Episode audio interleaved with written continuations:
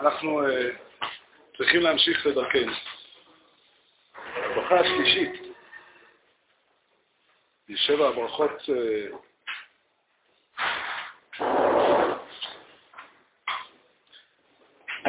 אה, ברכת אשר יצר את האדם בצלמו. אנחנו יוצאים פה לסוגיה שהיא באמת סוגיה גדולה מאוד. אני אקריא משפט אחד אה, לפני שאני, לפני, שאני, לפני שאני אכנס לסוגיה, אני אקריא משפט אחד בפתיחת הספר נפש החיים. הוא מדבר פה על המושג שנקרא צלם אלוקים, והוא כותב כך, הנה עומק פנימיות עניין הצלם הוא מדברים העומדים ברומו של עולם, והוא כולל רוב ספרי פנימיות הזוהר. כל, כל אחד מבין, כל אחד מבין שהמושג צלם אלוקים נוגע באיזשהו אופן בספרי תורה. וכמובן שזה לא ה... לא זה מה שאנחנו הולכים לעשות. אבל uh, בכל אופן, חוץ ממה שזה ספרי תורה, זה גם פשוטו של מקרא. חייבים, uh, חייבים לעשות את זה. בעצם הברכה הזאת היא תרכובת של שני פרשות בתורה. כי בתורה אנחנו יודעים שבפרק א' של חומש בראשית, שם כתוב שהקדוש ברוך הוא ברא בשישה ימים את כל, את כל היצור, את כל, כל מה שיש, וביום השישי הוא ברא את האדם, זכר ונקבה אברהם, ושם כתוב, בצלם אלוקים עשה אותו, זכר ונקבה ברא אותם. שם, איך שכתוב בפרק א', אין שם שני שלבים ביצירת אדם, יצירת האדם לבד ואחר כך יצירת האישה, אלא מלכתחילה כביכול נבראו האדם ואשתו, יותר מדויק, זכר ונקבה, לצלם אלוקים, ובפרשה השנייה, בפרק ב' שם כתוב שנברא האדם, או יותר נכון, נוצר האדם, ואחר כך כתוב שנוצרה ממנו האישה. סיפור שלם, שהתורה מספרת וכולם באיזושהי רמה כולם יודעים אותו. בתקני הברכות עסקו בברכה הזאת ביצירת האישה בעצם, ביצירת עניין הזיווג, אבל הם הוסיפו פה את עניין הצלם, כיוון שעניין הצלם בפרק א' מופיע כקשור לעניין הזכר ונקבה. עכשיו, הרעיון של צלם אלוקים הוא רעיון שהוא קשה מבחינת ההבנה. כולנו יודעים את מה שמודפס בסידור בשם י"ג עיקרים, אין לו גוף ואין לו דמות הגוף. ברור לגמרי. מצד שני, התורה קוראת לאדם שהאדם נברא בצלם אלוקים. מה המשמעות של זה? זה דורש הבנה. אבל יותר מכל, זה הרבה יותר קשה כשעניין הצלם מוזכר ביחס לעניין הזיווג. בגלל שעד כמה שקשה להבין שאדם נברא בצלם אלוקים, עוד יותר קשה שעניין הכפילות והשניות של האדם, שיש יותר מאדם אחד, דווקא זה נובע מצלם אלוקים. דווקא זה נובע מצלם אלוקים. בפרט שגם בתורה וגם פה עניין, עניין הזיווג מתייחס גם, אולי אפילו בעיקר, לצד הגופני שלו. וככל שאנחנו עסוקים בצד הגופני, יותר קשה להכיל על זה את עניין צלם אלוקים. אבל הקדמנו ואמרנו שכיוון שהדברים האלה כתובים בתורה שבכתב, וכל ילד אה, בן חמש למקרא אמור, אה, אמור לקרוא את זה, אז אי אפשר להגיד שזה נכלל באיסור של אה, ספרי תורה, האיסור לדרוש ברבים בספרי תורה. וחייב להיות איזושהי הבנה שנוכל לחיות איתה.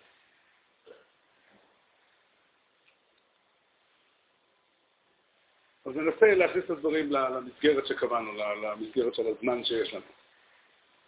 ברור לגמרי, ברור לחלוטין שכל התורה כולה בנויה על איזושהי תפיסה שאנחנו יכולים להגיד שאנחנו מבינים מה אלוקים רוצה, מה אלוקים חושב. אם הייתי צריך להיות אה, בן אדם דתי ולהגיד שהאלוקים שלי הוא בלתי נתפס כלל, כלשון, אה, כלשון הזוהר, לית מחשבה תפיסה בי כלל, או בשפה של, אה, של הפילוסופים, אין סוף, אילו ידעתי והייתי, אז אה, במה, איך אני יכול להיות אדם דתי? נדייק ונאמר, שלהיות בן אדם דתי פירושו להחזיק את החבל בשתי ראשים. מצד אחד, אם יש לי אלוקים, אם ישאל אותי בן אדם מי הוא האלוקים שלך, ואני אגיד לו, הוא נמצא אצלי בכיס, הגודל שלו 40 אה, מילימטר על 30 וכולי, זה לא אלוקים. אלוקים חייב להיות אינסוף. חייב להיות משהו גבוה, משהו שהוא גבוה מעבר להשגתי. מצד שני, אם אני באמת לא מבין בו כלום, אם אני באמת לא מבין בו כלום, אז אני לא יכול לעבוד אותו. איך אני יודע, איך אה, אמר פעם יהודי שהוא שכן שלי, גר, גר בחצר שלי, רבי שכר מפורסם, הוא מתכוון לדבר על משהו אחר, אבל הוא אמר, יש אנשים שטוענים, מי אמר שאנחנו יכולים להבין את התורה? מה שכתוב בתורה כתוב, וזהו. אז הוא אמר, אולי התורה מתכוונת לומר שלחלל שבת זה מצווה גדולה מאוד, ומי שעושה את המצווה הזאת אה, זכאי בשכר של תקילה. אם אנחנו ננסה, היהודי הזה קוראים לו אה, רבי יצב שרייבר. זה שכר מפורסם. הוא אומר, מכאן, אה, כולם חייבים להודות שיש איזושהי רמה של הבנה שאני חייב להבין את הדברים, ומתוך ההבנה הזאת אני מתחיל ללמוד. אני מבין שיש דברים אסורים ויש דברים מותרים. אבל אם אני מדבר עכשיו על אלוקים שהוא אין סוף ואני לא תופס אותו בכלל, אז איך אני יכול לדעת איך, מה אני צריך לעשות בשביל אה, שהוא יאהב אותי? מה אני צריך לעשות בשביל להגשים, למלא את רצונו? איך מתפללים לפניו? איך מדברים איתו? בהכרח, בהכרח, כך אומר רבי אברהם אבן עזרא. רבי אברהם אבן עזרא אומר שהאדם יכול להבין רק אדם. הוא אומר בסימנך שגם כשהוא מדבר על בעלי חיים, או אפילו על דומם, אז הוא מדבר איתם בשפה אנושית, כמו בלב ים. זאת אומרת, האנשה, זה נקרא, לייחס תכונות אנושיות לבעלי חיים ולצומח ודומם, זה הכרח. למה זה הכרח? כי אם אני עסוק בלהבין, אני מבין את הדברים לפי מידתי. ואם אני צריך לדבר על אלוקים, אז אני חייב לדבר עליו בשפה אנושית, אני לא יכול לתפוס אותו. אם נשתמש במשל אה, פשוט, אם אנחנו נעשה, אם מישהו פה חומד את הרעיון אה, לעסוק בשדכנות. אפשר לעשות שידור עם בחור אה, שיודע רק איטלקית ובחורה שיודעת רק צרפתית. זה לא מוצלח. וזה לא כל כך נורא, בגלל שעדיין יש הרבה שפות אנושיות לא מילוליות שאפשר לדבר. כולם מבינים מה זה לתת מכות. זה משותף לכולם. אבל אם אני רוצה לעשות חיבור בין אלוקים לאדם, אז חייב, החיבור חייב להתנהל באיזושהי שפה משותפת. וכיוון ששפה אלוקית, אני לא אוכל ללמוד. אין דרך בעולם שאני אדע שפה אלוקית. אז על כורחנו הקדוש ברוך הוא גזר על עצמו לדבר בשפה אנושית. ולדבר, אני לא מתכוון רק למילים, אלא כל האופי שבו הוא מתייחס אלינו, שבו הוא מדבר איתנו, זה פועל בצורה אנושית. זה, זה, זה הנחת יסוד. דרך אגב, הרבה מאוד קושיות שאנשים שואלים על התורה, קושיות שבנויות על, על זה שלא מבינים את הדבר הזה. הם לא מבינים למה הקדוש ברוך הוא אה, עושה הרבה שאלות של למה יש ניסיונות בתורה, למה השם מנסה את בני אדם, למה השם, למה השם כועס. וחרף השם בכם, אנחנו אומרים בקריאת שמע פעמיים ביום. למה השם כועס? שאלה טובה. הכעס הוא מידה אה, לא משובחת, לא יותר טוב שהקדוש ברוך הוא יגיד, אני מוחל הכל, אני מוותר הכל. התשובה העיקרית לזה זה לא אנושי. זו לא התנהגות אנושית. האדם יצור, אם אני רוצה לתאר לעצמי איזשהו יחס שהקדוש ברוך הוא מתייחס אליי, זה חייב לכלול גם כעס. זה חייב לכלול גם כעס. זה הכלי היחידי שלי. זה הכלי היחידי שאני יכול לדבר על אלוקים. והנביא יחזקאל מתאר, כשהוא מתאר את מעשה מרכבה, אז הוא מתאר את המרכבה כולה באריכות גדולה. כשהוא מגיע אל נקודת הפסגה, אז הוא אומר, ועל דמות הכיסא דמות כמראה אדם עליו מלמעלה. האדם הזה שיושב על הכיסא זה תיאור של בורא עולם. וחז"ל אמרו את זה, גדול כוחם של נביאים שמדברים צורה ליוצרה. זאת אומרת שהם אה, מתארים את הקדוש ברוך הוא בדמות אדם. הדבר הזה הוא דבר פשוט. הוא דבר פשוט, הוא דבר שפשוט אני מתכוון לומר, אין, אין, אין פה שתי צדדים, אין אפשרות לחשוב אחרת. אין אפשרות לדבר, כל, כל המציאות שלנו כאנשים דתיים, כבן אדם שעובד השם, אז אנחנו עומדים ואומרים, אני עושה את זה כדי לעשות את רצון השם. שהם יודעים... אה, זה נכון. צריך אה, לחשוב למה גדול כוחם? כי יש פה העזה. יש פה העזה גדולה. להגיד, אה, להגיד, ראיתי את הקדוש ברוך הוא, למרות שכל הנביאים, בכל התנ"ך זה מופיע, אבל פה זה מופיע באמת באופן מפורש. יש לי, ככה, ככה כתוב בשון חז"ל, יש לי מקרא מחובר יותר, ועל דמות הכיסא דמות כמראה אדם עליו מלמעלה. אבל גם, גם ישעיהו אומר, ויראה את השם יושב על כיסא. או משה רבינו אומר, ותחת רגליו כמעשה לבנת הספיר וכעצם השמיים לתואר. כל הנביאים כולם מדברים ככה, וזה ברור. אין דרך בעולם, אין אופן בעולם שבו אני יכול להתייחס לקדוש ברוך הוא ולקיים איתו איזשהו דו-שיח. אני לא מבין שאני יכול לסמוך על ההבנה שלי מה הוא רוצה. זו הנחת יסוד, הנחת יסוד שהיא פשוטה, היא ברורה, וכל התורה כולה נשענת על הדבר הזה. והצד השני של המטבע כתוב בפרשת בראשית. לא רק שהקדוש ברוך הוא מתגלה לבני אדם בדמות אדם, אלא שהקדוש ברוך הוא ברא את האדם בדמות שהוא רוצה לפעול בה. את הפירוש הזה לפסוק, לביטוי תאם אלוקים, למדתי מספר, ספר אה, מעניין. זה ספר שנקרא מנחת יהודה, שכתב אותו רבי יהודה פתאיה. הספר הזה, מישהו אה, לא יודע מה, אחד הצאצאים של רבי דפתאי חמד לו לצון, או לא יודע מה בדיוק עשה, וקרא לספר בשם רוחות וספרות. לא יודע למה, מה, מה עשה, איזה חטא חטא רבי דפתאי שכך גמלו לו. אבל, אבל, אבל ככה, ככה הספר נקרא, השם האמיתי שלו הוא מלכת יהודה, הוא פירוש על התורה. הרבה חידושים על התורה, בדרך כלל חידושים על פי סוד, אבל פה ושם הוא גם נכנס לפשוטו של מקרא, והוא כך כותב. אה? לא, רוחות מספרות, הסיבה שזה נקרא רוחות מספרות, כי בפרשת משפטים, כיוון שמאמר הזוהר, יש בזוהר, בספר הזוהר, פרשת משפטים, תיאור על סוד הגלגול. ורבי יהודה פתאי כותב שם בתחילת פרשת משפטים, כיוון שהזוהר עשה את זה כאן, אז גם אני כאן אספר כמה סיפורים שנתגלגלו לידי, ויש שם כמה סיפורים אה, מעניינים, מאוד מאוד מעניינים, על אה, חלומות וכאלה. מה? כן. נקרא לזה סיפורים מוזרים. בסדר, סיפורים מיוחדים. סיפורים מיוחדים. אבל אה, זה תופס בכל הספר משהו כמו שמונה דפים. אבל אה, כנראה שמי שהדפיס את זה חשב שככה הספר יימכר יותר או משהו אחר. הכותרת היא רוחות וספרות, כך קוראים לספר בכריכה. אבל הספר באמת הוא פירוש לתורה. וככה הוא כותב, הוא כותב מה פירוש המושג צלם אלוקים, הכוונה היא אותן דרכים שהקדוש ברוך הוא רוצה להנהיג בהן את העולם. זו הצורה שהוא רוצה להתמודד עם המציאות ולתקשר עם המציאות. ככה הקדוש ברוך הוא ברא את האדם בצורה הזאת. אלה הם הכלים של האדם. אדם יש לו נפש, זה נפקא מיני לדין. נפקא מיני למעשה בידיעה של צלם אלוקים ידיעה מאוד חשובה. היא מרכזית בחיים שלנו. אני יודע שאני תופס את עצמי ומכיר את עצמי, בואו ניקח את זה כדוגמה, אם אני רוצה ליצור קשר עם מישהו אחר. אדם רגיל, בריא, נורמלי, רוצה קשר עם מישהו, לא ניגש לתת לו סטירה. כי הוא מבין שאם אתן לו סטירה זה לא הדרך ליצור איתו ידידות. למה? כי אני מתאר לעצמי, אני באמת לא מכיר אותך. לא שמעתי לך אפילו משפט אחד. אבל אני מתאר לעצמי, איך אתה תרגיש אם אני אתן לך סטירה, ומה אני אעשה כדי שתרגיש יותר טוב. ממש באותו אופן, אם אני רוצה לפנות לקדוש ברוך הוא, אז אני יושב וחושב איך, איך, להתבונן בתוך עצמנו, נראה שכולנו חושבים כך.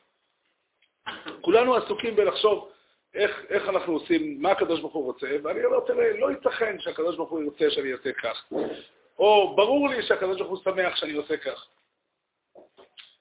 והתורה מלמדת אותנו באופן כללי שזה אמת. שהתפיסות האלה, לא שלא ייתכן, לא תיתכן טעות, אבל בסופו של דבר אנחנו יכולים לדעת. יש משפט שמופיע בטור, בתחילת הלכות ראש השנה, אנחנו תמיד מצטטים אותו. איזו אומה כאומה זו שמכרת אופיו של אלוקיה.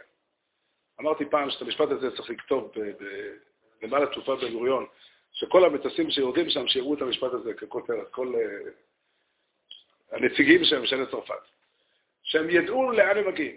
אנחנו מגיעים עכשיו לארץ שגרים בה אנשים שיש להם לא רק את היומרה לעבוד את אלוקים ולקיים את התורה שלו, אלא יש להם את היומרה שהם יודעים בעצמם, הם מכירים את האופי של אלוקים. עד לכאן מגיעה החוצפה, החוצפה הישראלית.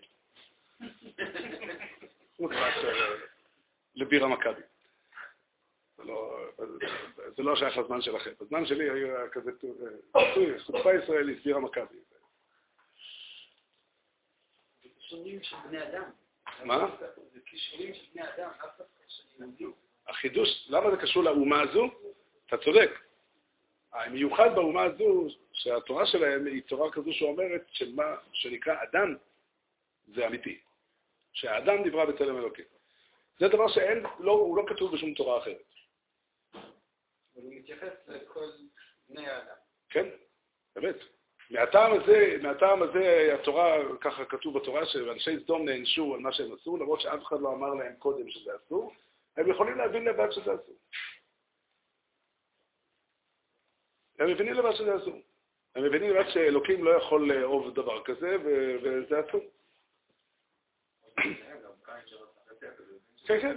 אם הייתי מביא את הדוגמה הזאת, היו אומרים לך שכתוב בגמרא בסנהדרין שהאדם הראשון נצטווה בשש מצוות בני נוער. אבל הוא לא נצטווה שם לתת צדקה. זה לא הבעיה שלי, הרב ניסים גויין כותב בהקדמה לתלמוד, נפתח במהדורות של ש"ס בילנה, לפני מסכת ברכות, יש הקדמה של רב ניסים גאון לתלמוד. ושם הוא כותב שהסברה, הוא מתכוון לאובניתא דליבה, להרגשה הטבעית של הלב, היא מבוא גדול בהלכה. והראיה היא, אחת הראיות שהוא מביא, זה מאנשי סדום. זאת אומרת, מי שרוצה, מה זה תורה? תורה זה נקרא, אנחנו מבינים את הקדוש ברוך ויש לנו את הכלים, אנחנו מכירים אותו, מבינים אותו. זה לא סותר כמובן. כל ההבנות שאנחנו מבינים, כל, ה, כל, ה, כל, ה, כל התפיסות שיש לנו, זה האופן שבו בני אדם יכולים לדבר על אלוקים. זה האופן שבו בני אדם יכולים לדבר על אלוקים. זה מה שניתן להם, זה הצורה של התפיסה שלהם. השפה היא שפה אנושית, כלי המחשבה הם כלים אנושיים.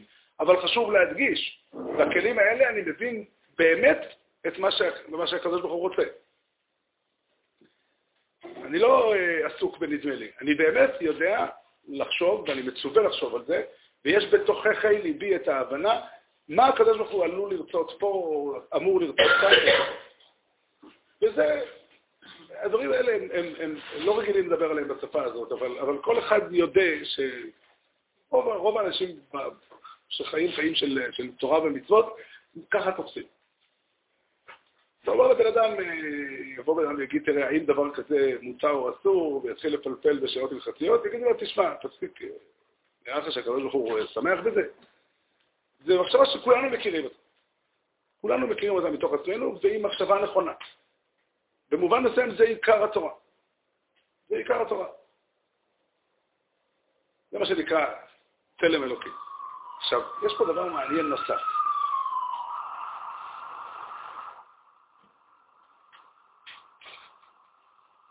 אחת, אולי נצטט את הפסוק, הפסוק בישעיהו זה כתובים המילים בצורה הזאת, כתובות המילים בצורה הזאת, למרות שאני לא בטוח שזה הפשט שם. שם כתוב בפסוק, תפארת אדם לשבת בית. אפשר להסתכל על הפסוק, זה נדמה לי בפרק כ"ז, אם אני לא טועה. לא בטוח שזה הפשט, אבל המאמר נדרש, הפסוק הזה נדרש בספר הזוהר בכמה פעמים באופן הזה. תפארת אדם לשבת בית, פירושו תפארתו של אדם זה שיהיה לו בית, אישה. אני רוצה לנסות לפרש את זה. יש יהודי, אני מכיר אותו, יהודי שגר בבית הכנסת של סצמר ברחוב יואל. עכשיו בואו ננסה להשוות את התנאים שלו לתנאים שלי. אני בבית שלי לא יכול להדליק את המזגן בקיץ 24 שעות ביממה. יש, יש גבול כמה כסף אני יכול להוציא. לא יש מזגן 100% מהזמן.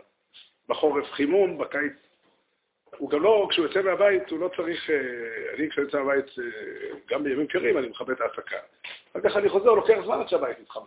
אבל לא, הבית חם וקר במצב האופטימלי כל הזמן. עוד חידוש גדול יש, ששם יש אוכל יותר מאשר בבית שלי. כל הזמן. ואף על פי כן הוא הומלס, ולי יש בית. מה ההבדל? זה נקרא תפארת אדם לשבת בית. היופי, הכבוד, ההדר של בן אדם זה שיש לו בית. זה ברור, בית הוא הרבה יותר מאשר הגנה מהגשם. שוב, בית הכנסת עצמו מגן מהגשם לא פחות, לא פחות טוב. ואם תהיה שם נזילה, אני מבטיח לך, היא תתוקן יותר מהר מאשר אצלי בבית. זה, זה, זה ברור. אבל הבית, זה שיש לאדם בית זה משהו הרבה יותר מאשר כל הרווחים הללו. באותו מובן, תפארתו של אדם זה שיש לו קשר. זה טבעו של אדם. זה אותה תכונה, אותו, אחת מהבחינות היסודיות של הצלם, שבזה אדם דומה לאלוקים, זה שהוא לא רק חפץ בעצמו, הוא חפץ בזולת. הוא חפץ בזולת. התורה שמה, התורה הדגישה את עניין צלם אלוקים דווקא על זה שהקדוש ברוך הוא ברא את האדם זכר ונקבה. לא זו בלבד שאדם רוצה את הזולת, הוא רוצה זולת שהוא שונה ממנו. הוא רוצה מישהו שהוא אחר. לא אחר לגמרי, לא, אה, זאת אומרת, השולחן הוא לא מספיק מתאים לי כי הוא לגמרי אחר, אבל מישהו שהוא אה, עומד מולי. גם זה, ככה התורה מעמידה. התורה מעמידה שהקדוש ברוך הוא אומר, לא טוב היות האדם לבדו, אעשה לו עזר כנגדו. מה זה כנגדו?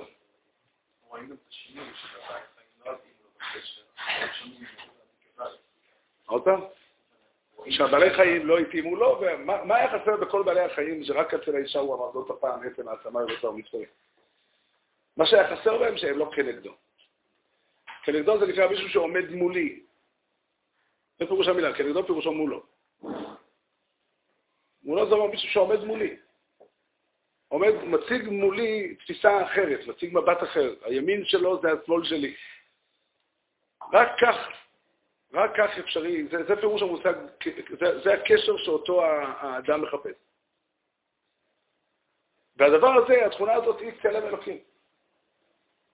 היא שורש, אחת הנקודות המרכזיות לפחות של עניין הצלם, זה העובדה שכמו שהקדוש ברוך הוא ברא את האדם והוא חפץ להכניס לתוך העולם שלו, בורא עולם חפץ להכניס את אותי לתוך העולם שלו, דווקא אותי מכל האפשרויות האינסופיות שייתכנו.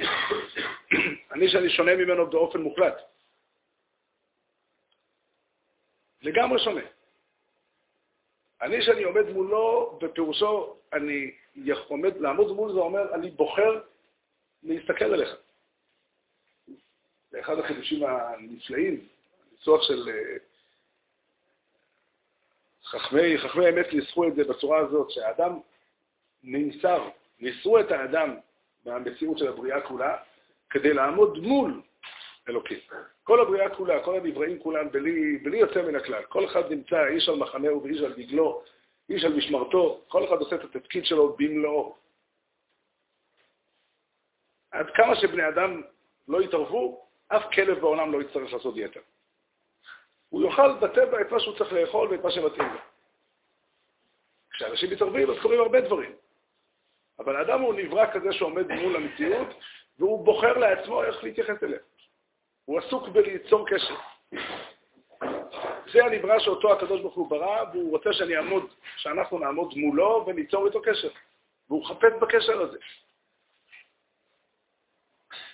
הוא חפץ בקשר הזה. הרבה פעמים אנחנו יכולים להגיד לעצמנו, אם היינו, איך אומרים, היינו משהו אחר, אומרים בשם הרב לוי יצחק מברדיס, שפעם ישב עם התלמידים ושאל אותם, אה, אם אתם הייתם בורים את העולם, איך הייתם, אה, מה, מה, מה הייתם משפרים? כל אחד, אה, כל אחד הציע הצעות אחרות. והוא יושב ומחייך.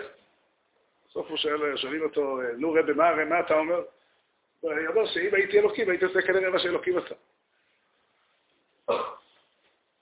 אלוקים בחר לברוא אדם, אני רוצה להגיד את המילים בצורה כזאת שנשים אליהם לב. זה באמת אה, מהפכה. זה באמת מהפכה שאין דומה לה. אנחנו בחיים רגילים אה, לעבור את זה. רגילים לעבור את זה ככה. אלוקים בחר לברוא מישהו שיעמוד מולו ויבחור בעצמו. יבחור בעצמו איזה, איזה צורת קשר ליצור איתו. חז"ל אמרו את זה, חז"ל בחוכמתם תמיד אה, מתארים את הדברים בצורה הכי יפה שאפשר. חז"ל אומרים שהקדוש ברוך כתוב בתורה שהקדוש ברוך הוא קרא, נתן, נראה לאדם את כל בעלי החיים, שיקרא להם שמות. וכל אשר יקרא לו אדם נפש חיה הוא שמו. עם השמה? למה דווקא מן? האדם היה קורא לשמות גם אם הקדוש ברוך הוא לא היה מציג, מציג לו את, ה, את בעלי החיים. מה פירוש הדבר שהשם שהאדם קרא לו זה השם האמיתי. כאילו, ואם זה לא שם אמיתי, איזה, איזה, איזה דין יש כאן? בהלכות נדרים צריך לקרוא לדברים בשם האמיתי שלהם? גם כאילו יהיה נדרים כנדרים וכולי. מה, מה, מה כתוב? הפשט הוא ככה, הפשט הוא שאם אנחנו ניקח עכבר למשל, ונשאל את החתול מה הוא מרגיש שהעכבר עובר על ידו. עולה לו רוק בפה. או, זה אוכל טוב. מה מרגישים השבטים הקטנים שהעכבר אוכל כשהעכבר עובר? איזה אויב עריץ ואכזר. מה מרגישה בעלת, בעלת הבית שהעכבר עובר? אוי ביי. וכן הלאה. מי צודק? אין פה צדק. אין פה שאלה של צדק. העכבר תופס את זה. העכבר עצמו נשאל אותו מה זה העכבר? זה המציאות. זו הוויה בעצמה. אין פה, השאלה מי צודק היא לא נכונה. כל התפיסות נכונות.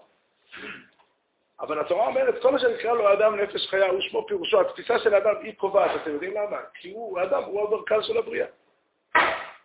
הוא, הוא קובע, הקדוש ברוך הוא נותן לפניו את העולם, כדי שהוא יקבע ויעצב בתפיסה שלו את המציאות. עד כאן הפסוק והפשט שבו. באים חז"ל, רבותינו הקדושים, ואומרים שאחרי כל הדו-שיח הזה, שאל אותו הקדוש ברוך הוא את האדם, ואתה מה שמך? לי ראוי לקרוא את אדם. שאני בא מהאדמה. זאת אומרת, האדם לא רק מעצב בתפיסה שלו את כל, כל המציאות, הוא מעצב גם את עצמו.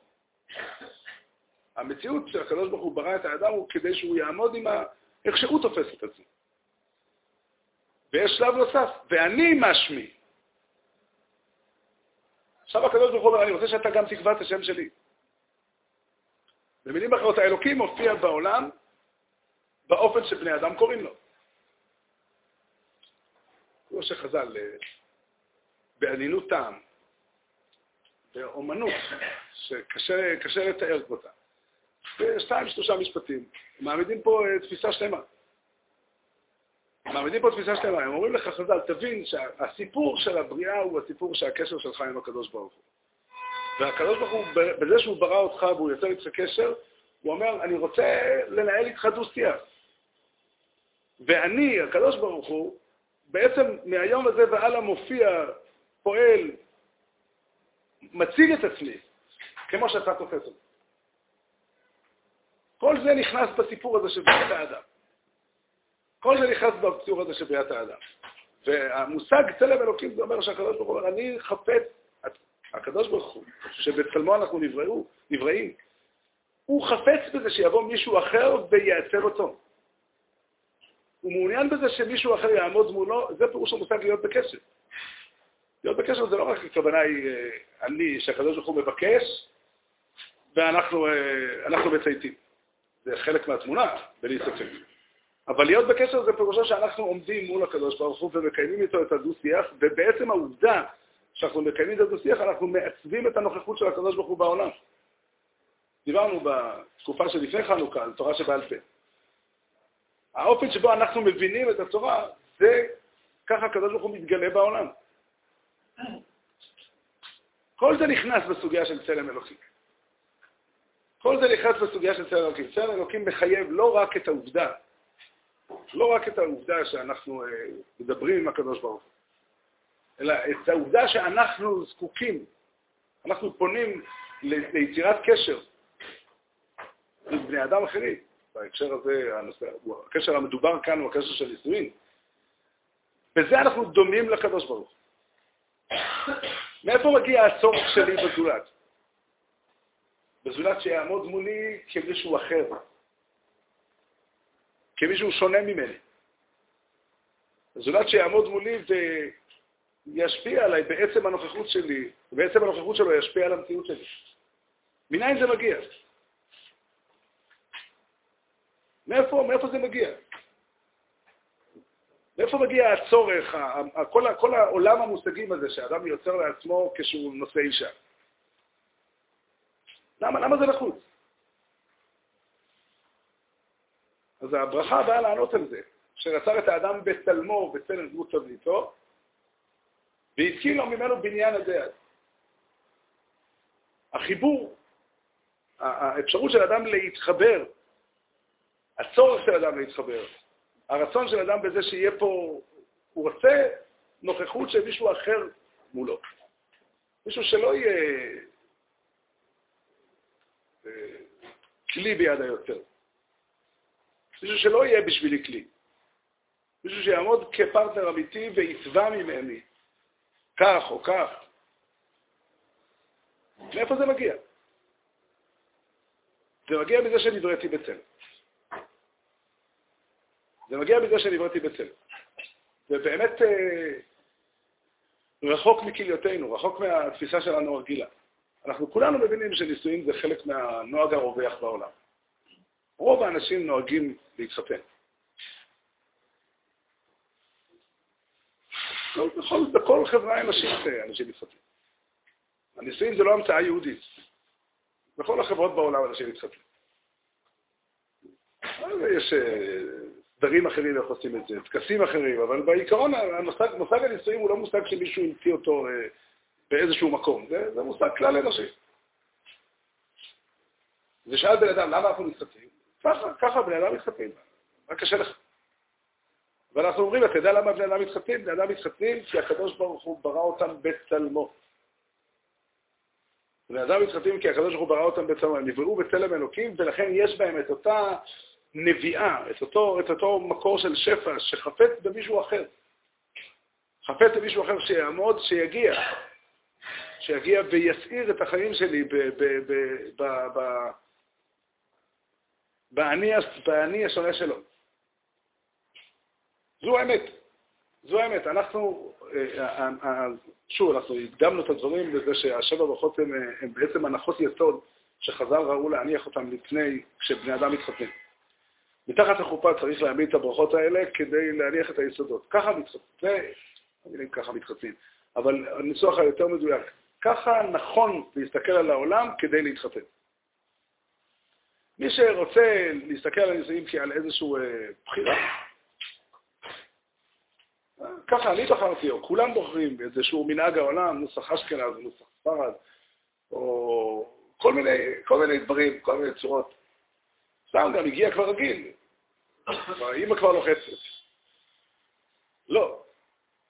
לא, הדבר הזה הוא לא, הוא לא מקרי, הוא דבר שהוא מהותי, יש לנו את ה... לפעמים זה נשמע קצת אה, דרמטי יותר מדי. למה צריך את ההסברים האלה? זה דבר פשוט. אנחנו מתחתנים כי אנחנו מתחתנים, כי זה נורמלי. מה, מה, מה עוד אתה רוצה שנעשה? אבל חז"ל יש להם את, ה, את הגישה, כל מי שנוכח בחתונה מרגיש את הדבר הזה. שחז"ל רצו לעשות את האירוע הזה לא כאירוע רגיל. רצו לעשות, לתת לאירוע הזה עוצמה עצומה. לתת לאנשים את התפיסה, תשמעו, מדובר פה על משהו עליון, משהו גדול. באמת, לא חסר להם להזכיר בנישואים דווקא את המושג צלם אלוקים. הם רוצים, הם יכולים להגיד תודה רבה לקדוש ברוך הוא שהוא ברא את הפוח, ותודה רבה שהוא ברא את הנישואים. נגיע לברכה הזו, אשר ברא וכולי. זה מה שחסר פה להגיד ש, שהנישואים קשורים לצלם אלוקים. מאיפה, מאיפה חל הצורך, מאיפה מגיע הצורך שלהם להגיע עד לפה? למה זה נחוץ? למה זה נחוץ לייחס ל, ל, ל, לדברים שאנחנו עושים משמעות כל כך אה, אינסופית? יש פה, יש פה עיקרון. יש פה עיקרון. חז"ל רצו באמת להעמיד את ה... סך הכל אה, בחור פגש בחורה והוא רוצה להתחתן איתה, מאוד יפה, מאוד נורמלי, מאוד פשוט, מאוד רגיל. לא, אל, אל, אל, תטמטם את הדברים כך. אתה יודע למה הבחור הזה רוצה להתחתן? הוא נברא בצלם אלוקים, ואלוקים רוצה. לא פחות. לא פחות, זה באמת אה, חוצפה ישראלית. זה באמת, אה, יש פה העזה לא נורמלית. לא פחות מזה. אשר יצר את האדם בצלמו, בצלם דמות תבליטו. אלה מילים אה, שקשה לחזור עליהן כמעט. והתקין לו ממנו בעניין הדעת, גם ברמה הפיזית. מה? עוד פעם. כן. והתקין לו ממנו בעניין הדעת, אבל גם במובן הנפשי. המקום הזה, הבניין עד, זה אומר, הברית הזו שנחרצת כאן מתחת לחופה, היא ברית שיצאת לפועל. היא מוציאה לפועל את אותה, את אותה נקודה אלוקית שיש בנפש האדם. האדם הוא כמו אלוקים, כמו שהאלוקים בחר ורצה ליצור קשר. הוא רצה לצאת מהמציאות של, ה, אני משתמש במילים האלה, אבל שמעתי אותם פעם לפני שנים רבות מאיזה אדם אחד.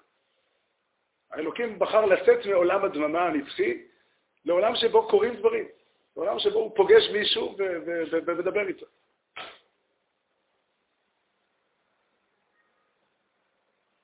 לא פחות. מישהו שהוא שונה ממנו, מישהו ש... שיתייחס אליו מנקודת מבט שונה. והקדוש ברוך הוא, כשהוא עשה את זה, הוא בחר להיכנס לתוך כל ההרפתקה המורכבת הזו. התנ"ך הוא הספר שמספר את הסיפור של הנישואים הללו, של הקדוש ברוך הוא עם כנסת ישראל, ומספיק לדפדף בו מעט כדי לדעת שזה לא, לא סיפור פשוט. סיפור אה, מורכב למדי. והקדוש ברוך הוא בחר להיכנס להרפתקה הזאת. חז"ל בספרי האזינו דורשים כן אמונה ואין עוול, שהאמין בעולם ובראו. זו הרפתקה לא פשוטה. והקדוש ברוך הוא נכנס להרפתקה הזאת. הוא מעוניין בקשר הזה.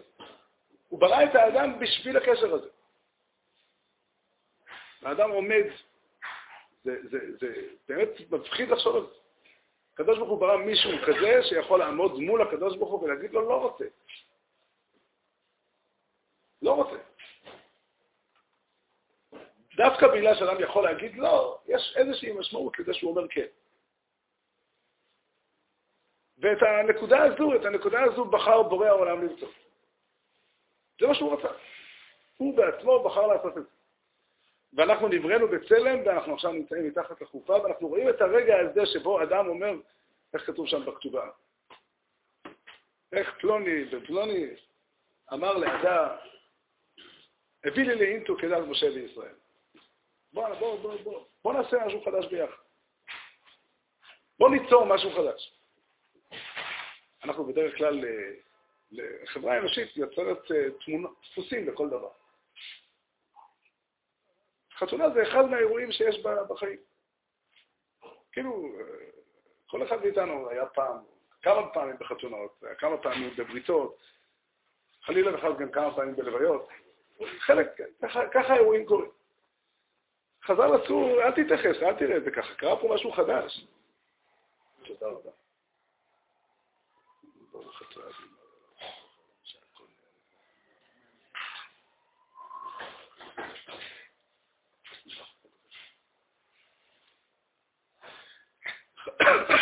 חז"ל רצו, קרה פה משהו גדול. יש פה יצור אנושי שהוא דומה לקדוש ברוך הוא, הוא בא בצלם אלוקים, ולכן יש בו את התכונה המעניינת הזאת, שהוא לא רוצה להיות לבד. הוא רוצה למצוא מישהו, הוא לא יכל ליצור לעצמו, זה לא, אבל הוא רצה למצוא מישהו שיעמוד מולו ויהווה בשבילו, אה, יהיה פרטנר מולו, מישהו שונה, מישהו אחר. מישהו שהוא לא, אה, איך אומרים, לא ישמע לו בכל דבר. מישהו שכשהוא יגיד לי כן, אני אראה בזה הישג, אני אראה בזה משהו. מישהו שיעמוד בעמדה שלו ויאשר את, את הקיום שלי. כל זה נכלל בבצלם. כל זה נכלל במה שנקרא צלם אלוקים, וזה באמת ידיעה מדהימה. יש פה עוד...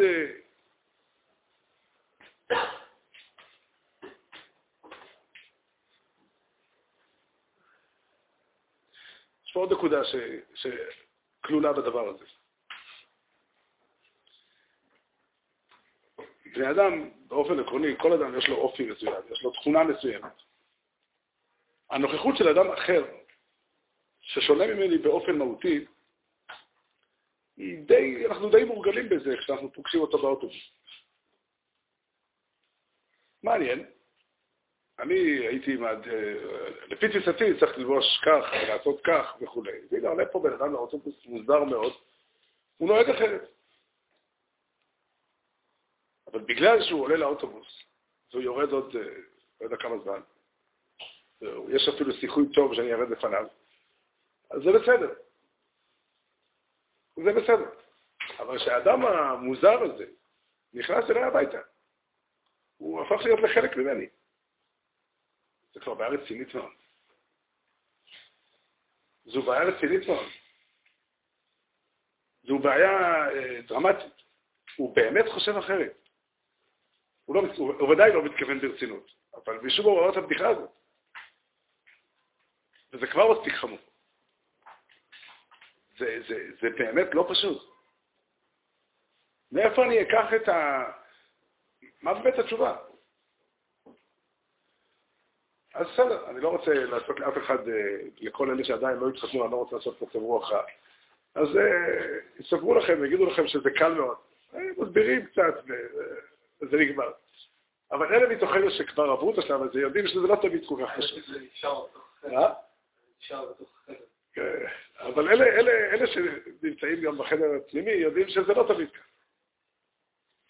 האמת לאמיתה, שמה שהאדם מחפש כשהוא רוצה להתחתן, אותה נקודה של צלם אלוקים באדם, זה נותן לו אפשרות של לא רק להסכים, לא רק לסבול את העובדה שהשני הוא שונה, אלא לאשר, לתת מקום אמיתי למשהו אחר להיות.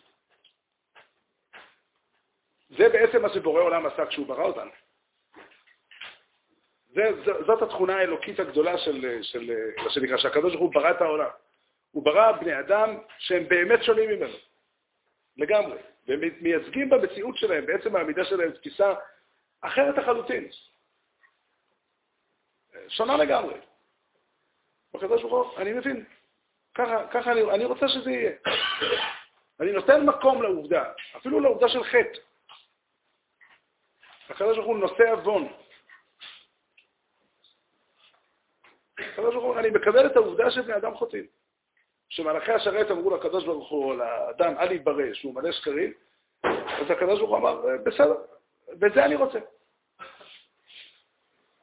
זה אני רוצה. אולי דווקא בזה. האדם שנברא בצלם, יש בו את היכולת לאשר, לתת אישור אמיתי לנוכחות של אדם אחר. לתת אישור אמיתי, לא רק אה, לאפשר לו להתקיים, איך אומרים, במגרש שלו, בעולם אחר, במציאות אחרת, מאחורי הגדר, שיהיה גם כזה. איך אומרים? בכלא, שיהיו אנשים השונים ממני. בפירוש, אני אביא להם אוכל כל יום. לתת מקום אמיתי בתוך החיים שלי, למשהו אחר ממני. זה רק צלם אלוקים יכול לתת. וחז"ל מצאו לנכון להניח אה, הנחת יסוד לנישואים, את העובדה שהקשר הזוגי הוא תוצר של צלם אלוקים. לא פחות. את האמת שאני עצמי עמום מה, מה, מהדברים שאני אומר. במחשבה זה נראה הרבה יותר פשוט. אבל אשר יצר את האדם בצלמו, בצלם דמות תבניתו.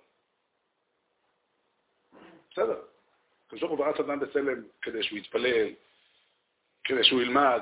עוד הרבה דברים הייתי מוכן להזכיר את הבצלם יותר בקלות, אבל לא פחות. והתקין לו ממנו בניין עדי אז. זהו, אלה הם הדברים. אלה הם הדברים, וזה באמת אה, החידוש הגדול שכתוב פה, זה שהתיקון למרבית או לעיקר הבעיות של בני אדם, הוא לא צריך לבוא מבחוץ. האדם נברא בצלם אלוקים פירושו שהנפש שלו באמת כוללת בתוכה את ה... אומרים, בשביל לתקן את הדברים לא צריך ללכת החוצה. לא מעבר לים, לא נפלאתי ממך ולא רחוקי. לא מעבר לים ולא בשמיים. קרוב אליך הדבר מאוד, בפיך ובלבבך לעשותו. הנפש שלך כמו שהיא נבראה בצלם אלוקים, ושם נמצא כל, ה... כל מה שצריך בשביל אה, ליצור את הדבר הנכון, ליצור את החיים הנכונים. שנזכה כולנו אה, להידבק באמת בצלם אלוקים שבתוכנו.